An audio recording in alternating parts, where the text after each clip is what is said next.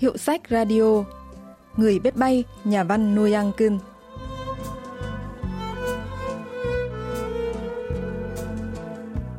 Người da đỏ có câu Bạn là người cõng nỗi buồn của ta trên lưng Còn định nghĩa của quý vị về bạn bè là gì? Trong tháng 5, nhân dịp có ngày thiếu nhi mùng 5 tháng 5, chúng ta sẽ đến với loạt chuyện đặc biệt mang tên Người bạn trong chuyện thiếu nhi. Đây sẽ là cơ hội để ta nhớ về những người bạn đặc biệt trong cuộc đời mình đấy.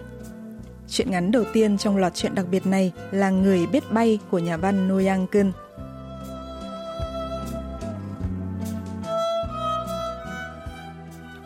Myongku hay nghĩ thế này mỗi khi nhìn ngọn núi Nam Gian cao lừng lững ngay trước khu phố nhà mình. Ngay cả chiếc ô tô ắt nhất phố có bấm còi in ỏi trên đường kia, chắc cũng không lên được núi Nam San đâu.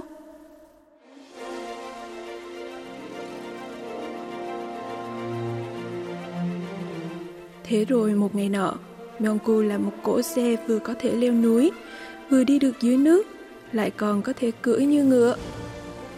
Ừ, làm ô tô có gì mà khó? Ô tô của mình vừa leo lên núi đá, vừa vượt thác gần, lại chẳng sợ gì. Nên đặt tên gì cho nó bây giờ nhỉ? Uhm, đúng rồi, là ô tô ngựa. Nhìn nó cũng giống con ngựa mà. Từ lúc nào, Myongku cưỡi lên chiếc ô tô ngựa đó và bắt đầu lái. Vroom, vroom, vroom. Chiếc xe ô tô ngựa của Myongku kêu vroom, vroom, hệt như một con ngựa khỏe. Nó đạp lên cành cây, vượt qua rãnh nước, chẳng mấy chốc đã lên đỉnh núi Nam San. Thấy chưa? Giờ mình còn có thể lên tận đỉnh núi Kim Cang, núi Bích Tu ở Bắc Triều Tiên mà chẳng hề hứng gì cả. Myongku dựng xe ô tô ngựa trên đỉnh núi và nhìn xuống khắp bốn phía. À, mình phải mau về còn ăn cơm rồi đi học thôi. Enenen.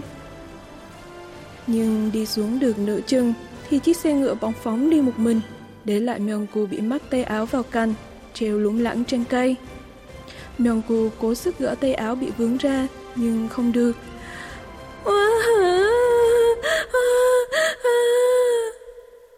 Myongku vốn không hay khóc nhè, nhưng lần này thì cậu oa lên nước nở. Myongku à, dậy thôi con. Mau ăn cơm rồi còn đi học nữa. Mau mặc quần áo rồi rửa mặt đi nào. Nghe tiếng khóc, mẹ vội chạy lại ôm Myongku. Lúc này cậu mới biết là mình vừa mơ xong.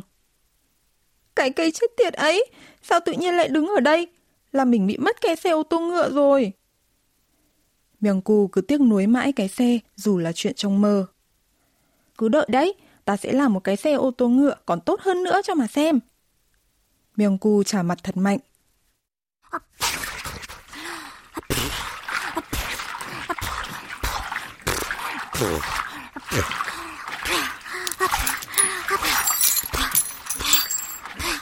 Nhưng vì làm mạnh quá nên bao nhiêu đồ trong túi văng tung tóe ra đất. Nào là dây thép, đinh, dây chun, cục chì, nắp chai, đá. Toàn những thứ linh tinh. Mẹ nổi giận bắt cậu phải vứt mấy thứ đó khỏi túi. Sao lại bỏ ạ? À? Con còn phải làm xe ô tô ngựa nữa mà. Ước mơ của Myongku là sau này trở thành thợ rèn. Cậu thích tỉ mẩn làm đủ thứ. Cơm Sun à! Đi thôi! Nhưng mẹ Cơm Sun nói cậu ấy vẫn còn chưa ăn cơm. Vậy cháu đợi rồi cùng đi.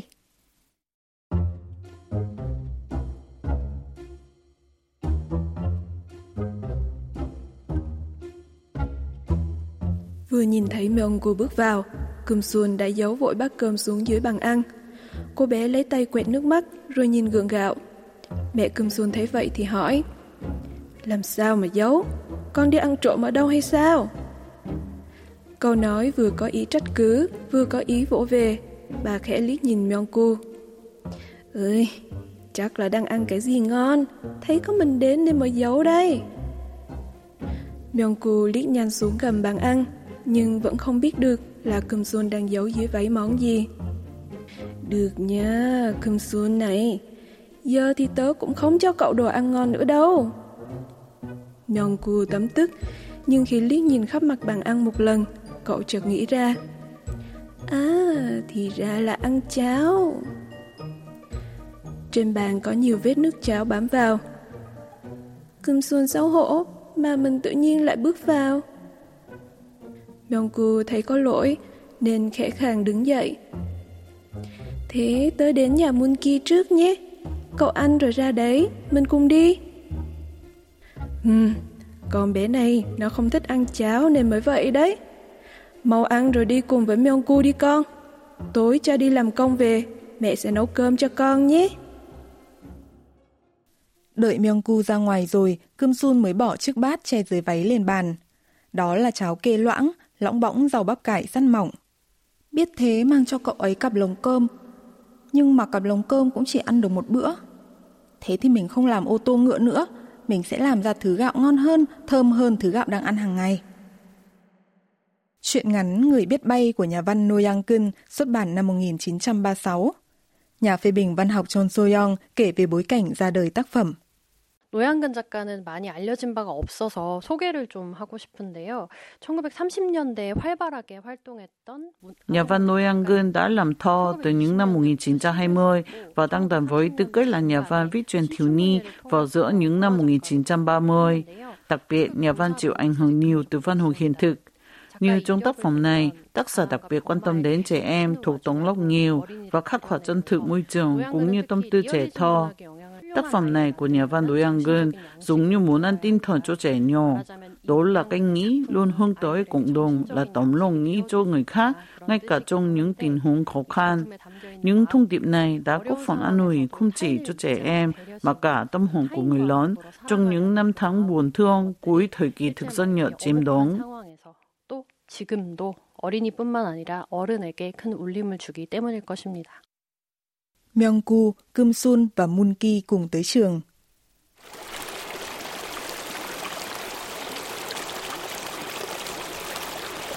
Trên đường đến trường có một con suối và phải đi qua một cây cầu độc mộc. Kim Sun rất sợ đi qua cây cầu này nên Myungku và Moonki phải thay nhau cõng bạn. Hôm nay, Myungku nhận cõng Kim Sun. Moonki đã sang đến bờ bên kia.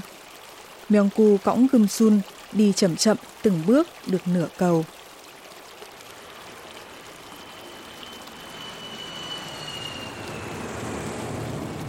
Có chiếc máy bay Myungku thích bay qua, thế là Myungku mải nhìn.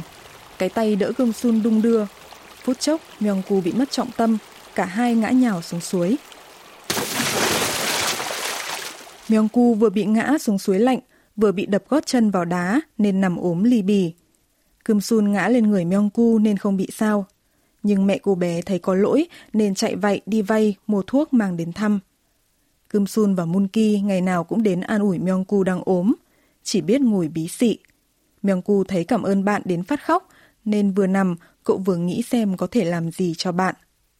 Hay là mình xây một chiếc cầu vững chắc bắc qua sông?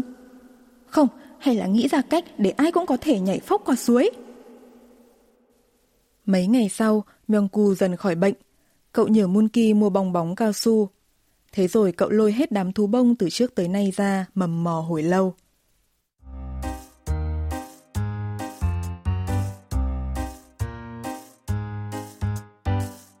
Đêm hôm đó, Myungku gọi mẹ dậy.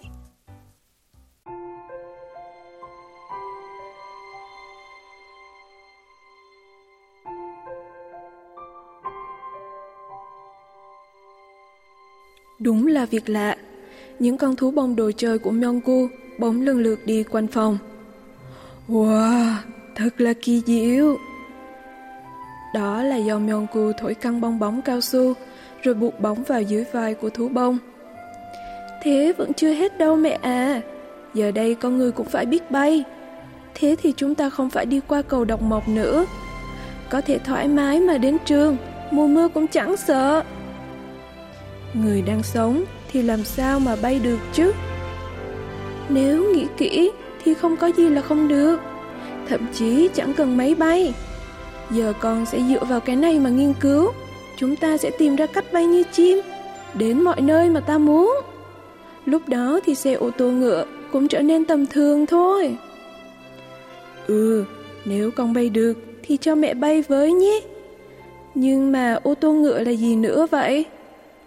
Là xe ô tô, nhưng mà có thể leo núi giống như cưỡi ngựa. Thậm chí có thể đi ở những nơi không có đường như ruộng đồng. Có xe ô tô như vậy sao? Là xe con sẽ làm đấy, mẹ không biết à? Con còn có nhiều thứ phải làm thế cơ à, con giỏi rồi.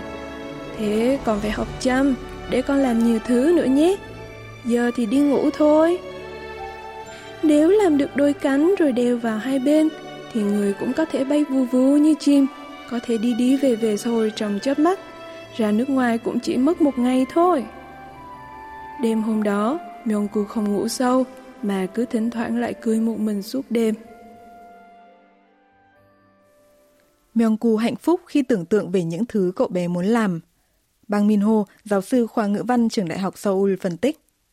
우리가 현재 만들어진 많은 것들이 rất nhiều những thứ chúng ta tạo ra ngày hôm nay là những gì con người đã tưởng tượng trong quá khứ. Họa sĩ Leonardo da Vinci đã hình dung về máy bay, thứ mà chúng ta đang bay bây giờ. Những gì chúng ta đã hình dung vài năm trước, giờ cũng đã trở thành hiện thực. Có một thứ gọi là áo cánh, wingsuit, một loại thiết bị ngày nay cho phép con người bay trên không nhanh như tên lửa. Tức là con người không chỉ đơn thuần ngồi trên máy bay, mà gắn động cơ để có thể tự do bay lượn, mặt đối mặt với không trung sông mây gió. Nhiều điều mà nhà văn Nô Giang Cương hình dung trong câu chuyện này giờ đã trở thành sự thật. Có thể khẳng định rằng sức mạnh tưởng tượng của con người, dù là trong truyện cổ tích hay tiểu thuyết, quả thực vô cùng diệu kỳ, thú vị. 공상의 힘, 상상의 힘은 놀랍구나 하는 것을 알 수가 있습니다. Ngày hôm sau, Myongku đi học cùng Moonki và Kim Sun sau chuỗi ngày ốm nằm nhà. Trong túi cậu có thú bông và bong bóng cao su hôm qua nhưng Myongki không kể cho bạn về người biết bay. Hết tiết học đầu tiên, học sinh tập trung dưới sân chơi đùa. Nhưng từ đâu bỗng có con thú bông gắn hai cánh hai bên bay lượn dập dìu trên trời.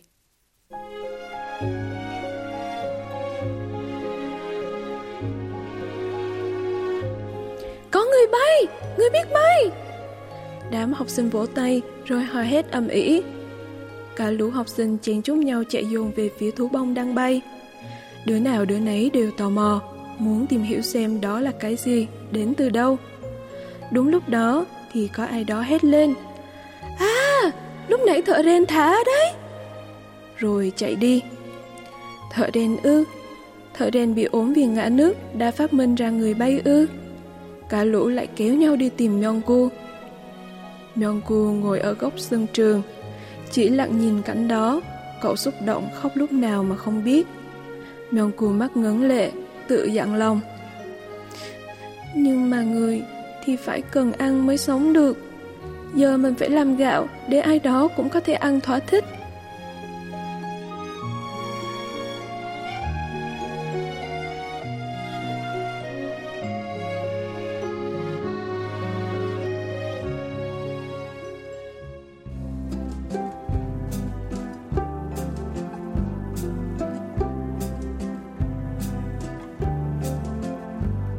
Các bạn vừa tìm hiểu chuyện ngắn Người biết bay của nhà văn No Yang Kun, tác phẩm đầu tiên trong loạt truyện đặc biệt của tháng 5 với chủ đề Người bạn trong chuyện thiếu nhi.